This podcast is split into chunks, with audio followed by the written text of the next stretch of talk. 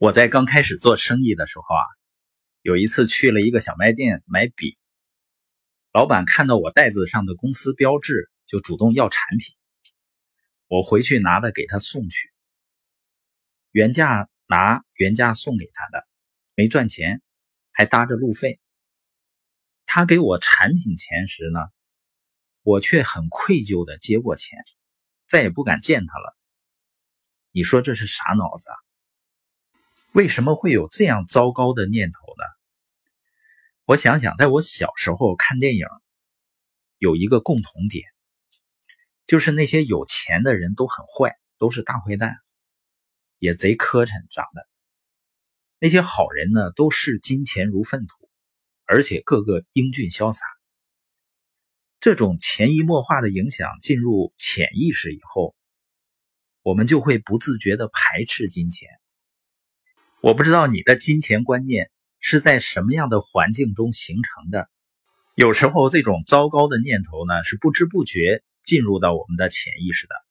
实际上，我们都知道，有钱没钱的人里面都有好人坏人。钱并不能改变人的本性，它只能放大人的本性。那些混蛋有了很多钱以后呢，就是大混蛋；好人有了很多钱呢，就是大好人。如果我们对有钱人持有糟糕的态度，你说钱怎么会到我们这儿来呢？实际上，钱就是一个工具。你的钱很少，你的选择就会很少。很多人一到节假日做旅游攻略。甚至提前两三个月，业余时间呢都在做攻略。最终呢，我发现那个攻略也不怎么样。他最终的目的或者最重要的目的，就是为了省钱。当然呢，那些认为钱是最重要的人是更糟糕的，他会为钱而牺牲更重要的东西。以前我有一个朋友啊，跟我描述他家里的房子盖得多结实、多气派。就是省吃俭用攒的。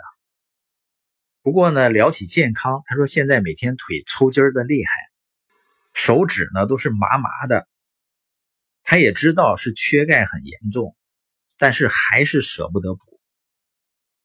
这种守财奴，这种把钱认为是最重要的人，跟那些认为钱不重要的人是一样的蠢。